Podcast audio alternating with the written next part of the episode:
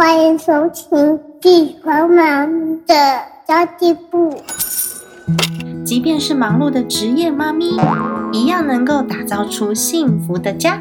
从育儿、财务知识到自我成长，我们都要样样精通。我是精算妈咪 Sandy Two，我会在这里透过自己自身经验的分享，以及访谈各个领域的专家达人，让你跟我一起打造属于我们自己的理想生活。Hello，大家好，我是陪你精算生活、创造理想人生的 Sandy Two。今天这期节目呢，要来跟大家谈一谈年终奖金跟小朋友的红包钱要怎么花。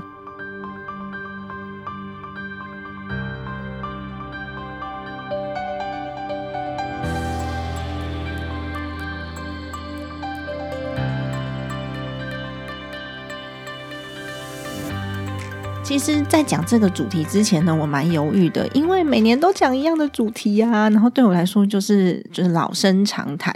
不过，还是有蛮多人希望我在这个时间点再次提醒大家年终奖金跟红包钱的问题。那么，今天就来分享一下我的观点好了。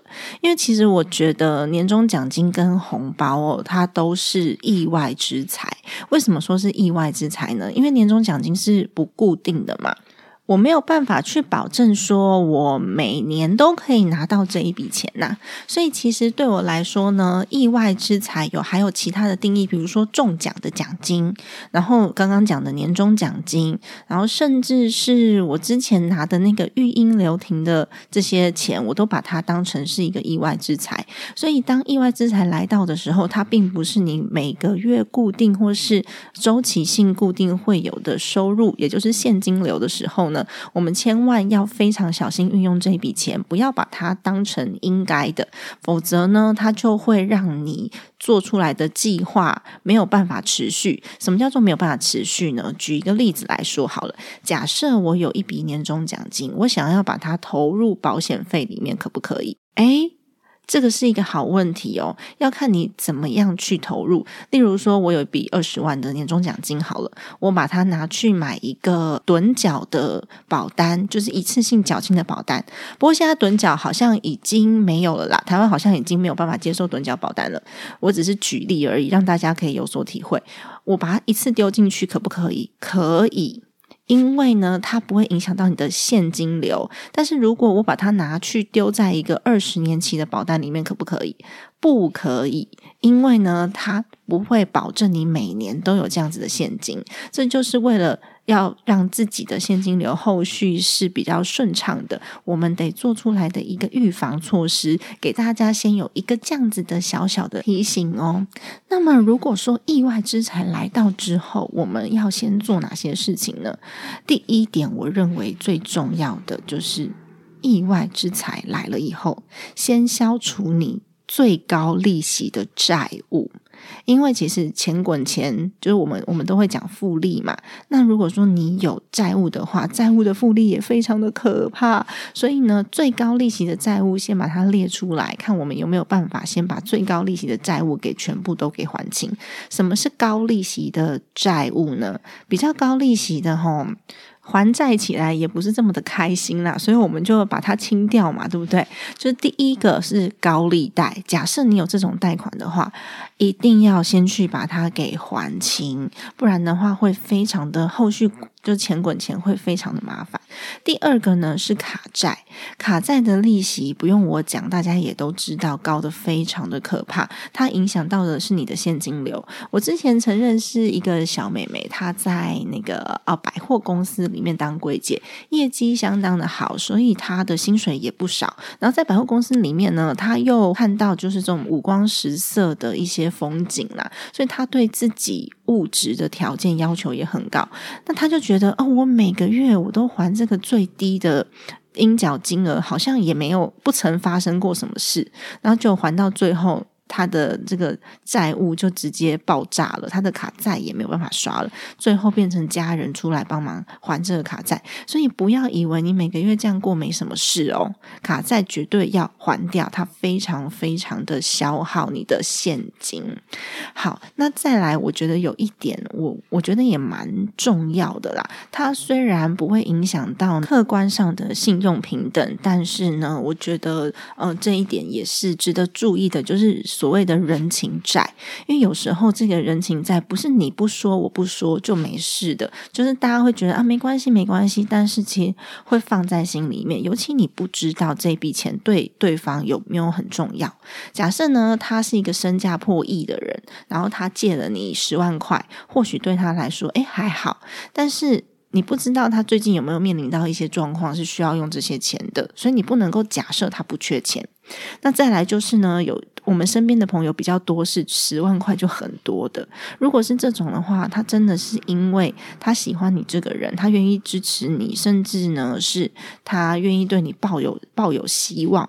这种他在借你钱的时候，我们就要非常注意，呃，所谓的心情情绪上面的问题，不要到时候。哦，朋友也交不成了，我觉得非常的可惜。有愿意支持你的朋友，我们也要相等的诚心对待，所以人情债也要把它还掉。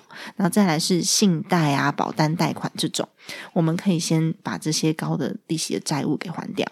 那至于房贷跟学贷，因为它的利率很低，它属于比较优良的债务，其实我们还的。越慢越好。如果想知道为什么越慢越好的话，我之前的 podcast 好像应该有讲过，因为它其实它的利率是低过通货膨胀的，所以呢，如果你的房贷跟学贷可以慢慢还，不会去影响你的现金流的时候，你就可以慢慢的把它还掉。但是如果有一个情况，房贷要先还哦。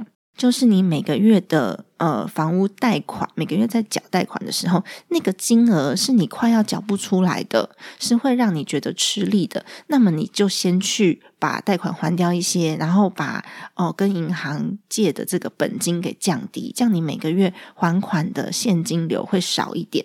只有这个情况，你可以先把房贷还掉。那如果你每个月的现金流都很顺的话，我觉得房贷没有什么关系，学贷也没有什么关系。那第二点就是紧急预备金，紧急预备金一定要把它存起来，尤其是像现在疫情也还不太稳定的状况之下，我们不知道什么时候会失去工作，或者。什么时候需要用到医疗经费？所以紧急预备金呢？如果你还存不够的话呢，请大家一定要把紧急预备金给存起来。至于紧急预备金要怎么存，我前几集的 podcast 有讲到，然后我的书跟我的课程也都有讲到，它是有一个标准的，不是说什么每个人都一样，因为每个人的状态不太一样。我三个月紧急预备金够，你可能要十二个月才够，要看你的家庭状况。那第三呢，要过年了嘛？所以过年的孝亲费用啊、红包钱啊，得先留起来，不然到时候嗯，红包包出来，全部都拿去投资了，或是红包包不出来，全部都拿去还债了，那其实也有一点小尴尬，对吧？所以过年的孝亲费用可以先把它留起来。那剩下的呢，要做什么呢？如果还有剩下的话，哇，非常的 lucky，你可以拿出你自己预先做出的目标。其实我们非常多集的节目都在讲目标设定，所以。我先假设你已经有了你每一项 KPI，每一项金钱的 KPI 了。例如说，你的旅游基金、退休金、保险费、创业金、小孩的才艺费，你都知道你需要多少钱，然后你都知道你哪一年想要达成了，你就可以把它拿出来看一看，你想要先达成哪一个，然后呢，把你手上的这一笔意外之财。拿进去补这些目标，然后让这些目标可以提早的达成。当这些目标已经达成了之后，比如说我想要呃六十五岁退休，所以我的退休金设定是我六十五岁的时候存满，但是我五十岁就存满，可不可以？可以，当然非常好。所以你就可以先看看你想要预先达成哪一个目标，然后呢再把你的钱放进去。那听我节目的听众应该都知道，每一个目标连接到后面呢，除了存钱以外，它必须要连接到一个短、中、长期的投资工具。要看你的目标是短的，你就用短的啊；长的就用长的。像退休金就是长期的工具嘛，然后像旅游基金就是短期的工具嘛。所以你的每一个钱都不一定是只存在银行哦。真的是非常立即要使用的钱，才会把它死死的存在银行。否则，你的某一个目标应该都是有对应的投资工具的。那如果说我们可以。哦，提拨这些金钱，然后去投入到一些比较稳定的投资工具里面的时候，我们就可以真的是让自己的目标提早达成，而且你会发现非常有感。那意外之财就不要太去在乎，说我到底是买贵了还是买便宜的，因为我们都是长期投资者。如果是长期投资者的话呢，就不会是投机的。那意外之财，反正是意外而来的嘛。我不要太在乎现在的绩效如何，因为你如果太在乎现在的绩效，你就会一直等，一直等，一直等，然后等到嗯，这个标的好像更不适合投了，或是它已经涨上去了，你还在等。反正呢，你就心里想说，它就是一个意外之财啊。然后我就算有一点亏损也没有关系，带着这样子的心态去做长期的规划，因为长期规划的标的你是已经看过的。你已经知道你想要选哪几个标的了，只是现在手上刚好有钱，你刚好可以放进去。哎，我发现我这集讲的语速超快的耶，我应该慢下来一点，因为我觉得好像都是讲过的东西，所以就讲特别的快。不过要提醒大家一点很重要的事情哦，你千万不要想着靠年终就翻身，一旦有这样子的。概念观念的时候，你会想要投入的工具风险极高，除非啦，如果你真的想要投入高风险的工具，有一个条件是：第一，你的贷款已经差不多还完了，紧急预备金也有了，校清费也有了，然后你的目标全部都 on schedule，就全部都 on track，你是可以追踪的。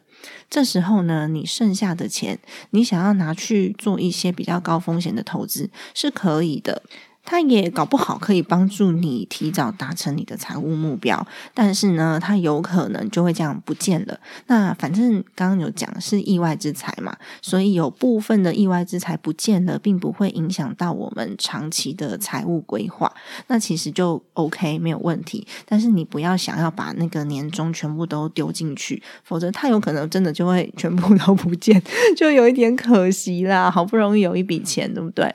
那第五点呢？就是要善待自己。如果你发现，诶，全部的那个金钱配置都还蛮顺利的，我还剩下一点钱，像我刚刚讲的这个目标规划，我可能我我可能用个百分之七十的钱拿去做目标规划，那我还有百分之三十，我想要现在拿出来，把它拿来犒赏我自己一年的辛苦，可不可以？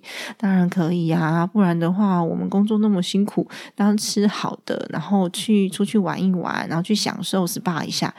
这都可以让自己在年终忙了一年之后快速充电，然后对未来充满希望。所以我觉得要善待自己也是很重要的，而且记得要善待你自己的身体，不要因为省钱然后就吃一些不营养的东西，或者是就糟蹋了自己的精神，没有睡好啊，然后呃没有吃好啊，把自己糟蹋了，千万不要。那再来呢？呃，年终奖金嘛，意外之财讲完了。要来讲一下红包钱了。那小朋友的红包钱通常会有两个状况。第一个状况是我其实家里面很缺这笔钱。那我就必须要把它红包钱收回来之后，做一个妥善的分配。它的分配状况呢，就会比较像意外之财这样，就是先还债务啊，然后紧急预备金存出来啊，然后呃孝亲费用啊，还有我的目标达成这些。那如果说你是有缺这笔钱的人，就不要想着红包钱还可以拿来做什么了，因为其实坦白说，大部分的我们都知道，红包钱就是我们自己的钱，因为我们自己发出去的红包跟小朋友收回来的红包，基本上这个金额会差不多啊。有的时候呢，小朋友我们发出去的红包发给长辈的，比我们小朋友收到的还多。所以其实红包钱就很很有可能就是你自己的钱。你今年可以去。计算出你自己到底发出去多少，然后回收多少，你就知道说，其实红包钱我们并没有赚钱啦，大部分都还是花钱比较多。尤其是像我们这种三十五岁、四十岁左右的，通常都是小朋友要发啊，长辈也要发，然后我们自己领不到红包的状态。所以，如果你是有缺这笔钱的话呢，它的分配方法就会跟刚刚的这个。呃，意外之财是差不多的。那假设你不缺这笔钱，因为其实这个小朋友的红包钱跟我们发出去的钱 差不多金额，所以你可以把它想成这笔钱就是我给我小孩的。那当然，我们对小孩不能这样子说。我们对小孩呢，你要让他知道说，诶，这个是属于他的东西。你不要把我刚刚讲的话告诉孩子吼，这样孩子会对金钱很错乱，因为他是从别人的手上拿到属于他的钱的。那如果说你不缺这一笔钱的话，我觉得呃，应用方式就会比较广泛一点了。你可以把它投资在小孩的教育基金上面，帮小孩存梦想基金。那更重要的是，你要教小孩怎么样学习理财。我刚刚讲的就是投资在小孩的教育基金跟梦想基金上面呢，它有可能跟我刚刚刚讲的，就是在你的目标里面呢，就含有这一环。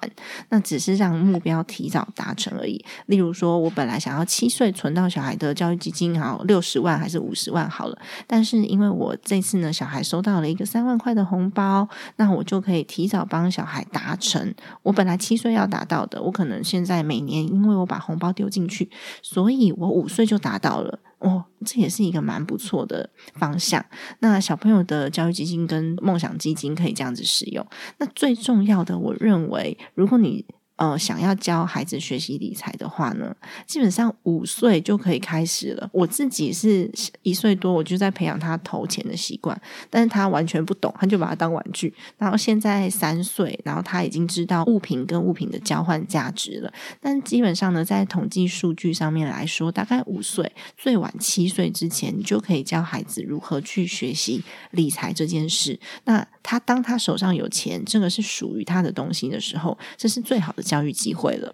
我前一阵子啊，到台中去讲课，然后呢，那个时候来来接送我的这个单位的朋友，单位的伙伴，他就有跟我聊到孩子理财的部分。那他的孩子呢，已经到了小学四五年级了，但是他不曾发过零用钱。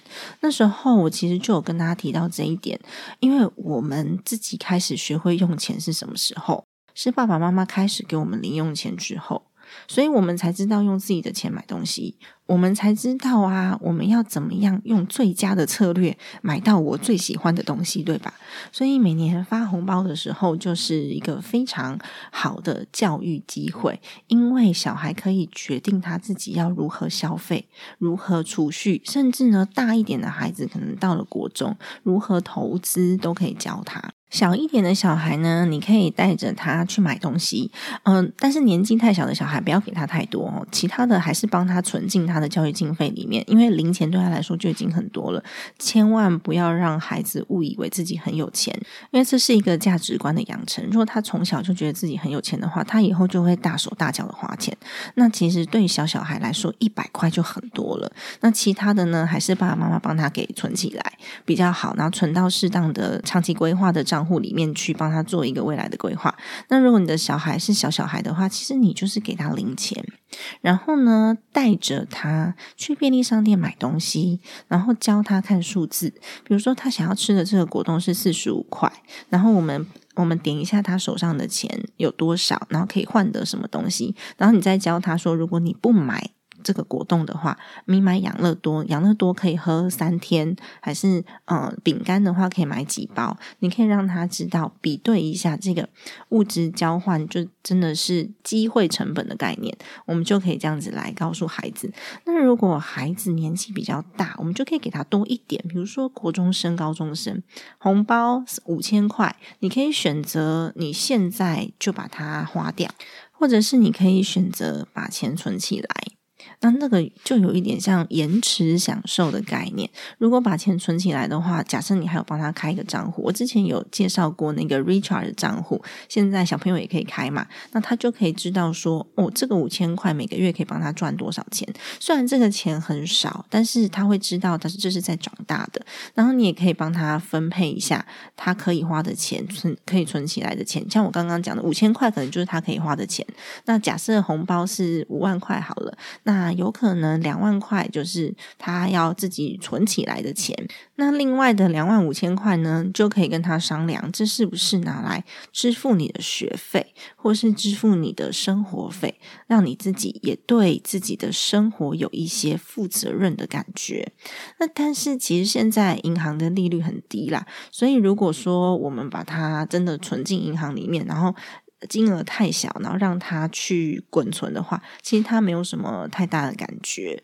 所以，如果爸爸妈妈愿意，我们的目的是要训练他延迟享受嘛，就是让孩子去体会到延迟享受的好处，然后复利的概念。所以，如果呃，银行的利率太小的话，你可以鼓励他说：如果你钱先放着不用，然后爸爸妈妈每个月给你五趴或是十趴，呃，金额小的时候那个趴数可以高一点呐，那金额大的时候呢，趴数可以小一点。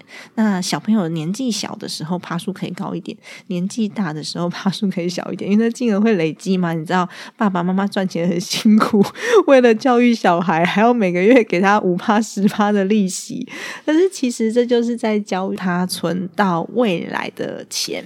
那如果孩子真的已经国中以上了，进阶一点，我们就可以把这笔钱让他进到股市里面，或是呃让他去投资一些基金，然后让他去知道说，哦，原来。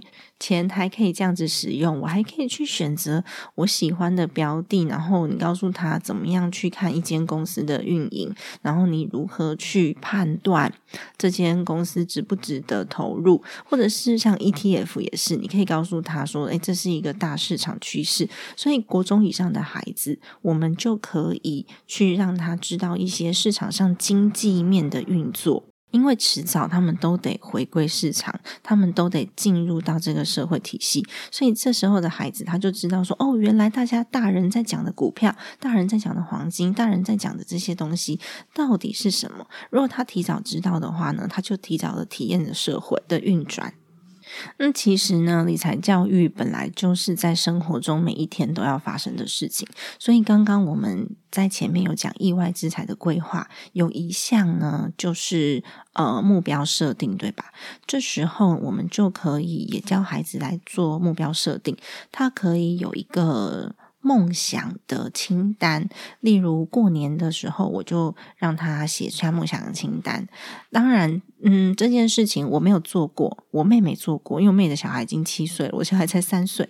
这个梦想清单呢，让小孩去写下他想要买的东西是什么，然后他可以开始一笔一笔的记账，然后让他知道他需要存多少钱。比如说，他想要买一个。嗯，Switch 好了，Switch 好像真的蛮贵的，不要设定 Switch 好了。呃，设定什么呢？啊，一个机器战警好了，随便啦。我也是不太会玩玩具的人。好，机器战警好了，它的价钱可能是呃两千块，两千块其实对孩子来说已经很多喽。然后他想要什么时候去买到？他现在有多少钱？所以你就可以让他有一个计划，他需要存多少钱？他实际上现在有多少钱？他还需要存多少钱？然后让小孩去有感，他就会知道什么叫做现金流跟消费的目标规划，还有存款的目标规划。更重要要的是呢，如果孩子有能力去控制他平常的支出预算的话，因为他就会想说：哦，呃，我如果今天少买一一包糖果，我就可以多存四十块，所以我的这个机器战警就可以比较早买到。所以，这个也是训练孩子非常非常好的时机。那当然要告诉大家，要让孩子养成这样子的习惯，父母亲一定要有这样子的习惯。那当中，如果说小朋友要买东西真的太贵了，那我们也可以在他做出一些呃主动。贡献或是主动帮助爸爸妈妈、主动帮忙家庭的事情的时候，或者是他做了一些很棒、很优秀的事情，比如说帮助了呃帮助了同学之类的，或是呢他明明数学不好，但是他愿意花十个小时去练习数学，即便他还是考不好，但是你可以鼓励他非常努力。像这种时候呢，我们就可以增加一些他的金额，去帮助他提早达成梦想，他就会知道哦，原来这个过程。程努力的重要性是什么。所以，其实我觉得刚刚今天讲的这些议题啊，不管是年终奖金还是红包钱，它其实都是在我们平常生活中就应该要有的规划，而不是等到年底之后我们才开始这样子的规划。所以我综合一下刚刚讲的一些重点哦。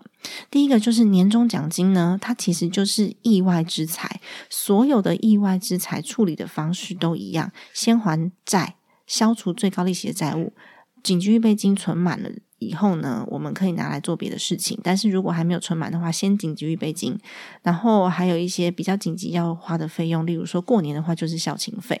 那其他的时间有可能有。比较紧急的费用可以先把它挪出来，那再来就是呢，呃，列出自己的目标，提早达成目标。那投资工具不要选择太冒险的。如果说你真的想要这笔钱当做没有的话，你再去投资一些高风险的工具没关系。然后善待自己，红包钱的话呢，如果你你缺这笔钱。你要拿来过生活，它的使用方式就跟意外之财是一样的。那假设你不缺这笔钱的话呢，可以拿来做三件事。第一件事就是把它投入孩子的教育基金里面，教育基金投入的方法跟目标设定是一样的。然后再来就是，如果你还有余力，你可以帮孩子投入他的梦想基金。那第三点比较重要是利用这一笔钱教孩子如何学习理财，教孩子去知道如何正确的。花钱以及一些金钱的概念，这都是生活教育用。各位爸爸妈妈，我们现在真的是要好好教孩子的时候了，因为未来的世界不知道会怎样。然后今年的通货膨胀非常可怕，我不知道大家有没有感觉。所以我们不希望孩子长大之后，他如果自己没有管控的能力，即便他很会赚钱，但是他的钱留不住也没有用嘛。我们也没有办法一辈子去资助我们的孩子啊，我们可能连自己的退休金管好就已经很了不起了，所以一定要把孩子给带好，然后从自己的自身先做起。好的，那今天的节目就先到这边结束啦。提醒大家，我的新书上市了耶！购买链接我会把它放在下方的资讯栏。如果说你想要跟我买的话，我会帮你签名，我也只有这项技能可以贡献给大家，但是呢，就会需要付。运费啦。那如果说你觉得没有关系，你想要等的话，一月十九号博客来会上市，你可以跟博客来其他书凑免运，没有关系的。我觉得只要观念可以传达出去，都是好事情。然后大家也知道那个版税非常的微薄，所以我只是希望更多的人可以看到我这本书，然后把里面的观念分享给你身边的人，或许他就可以帮助到你的家庭更幸福哦。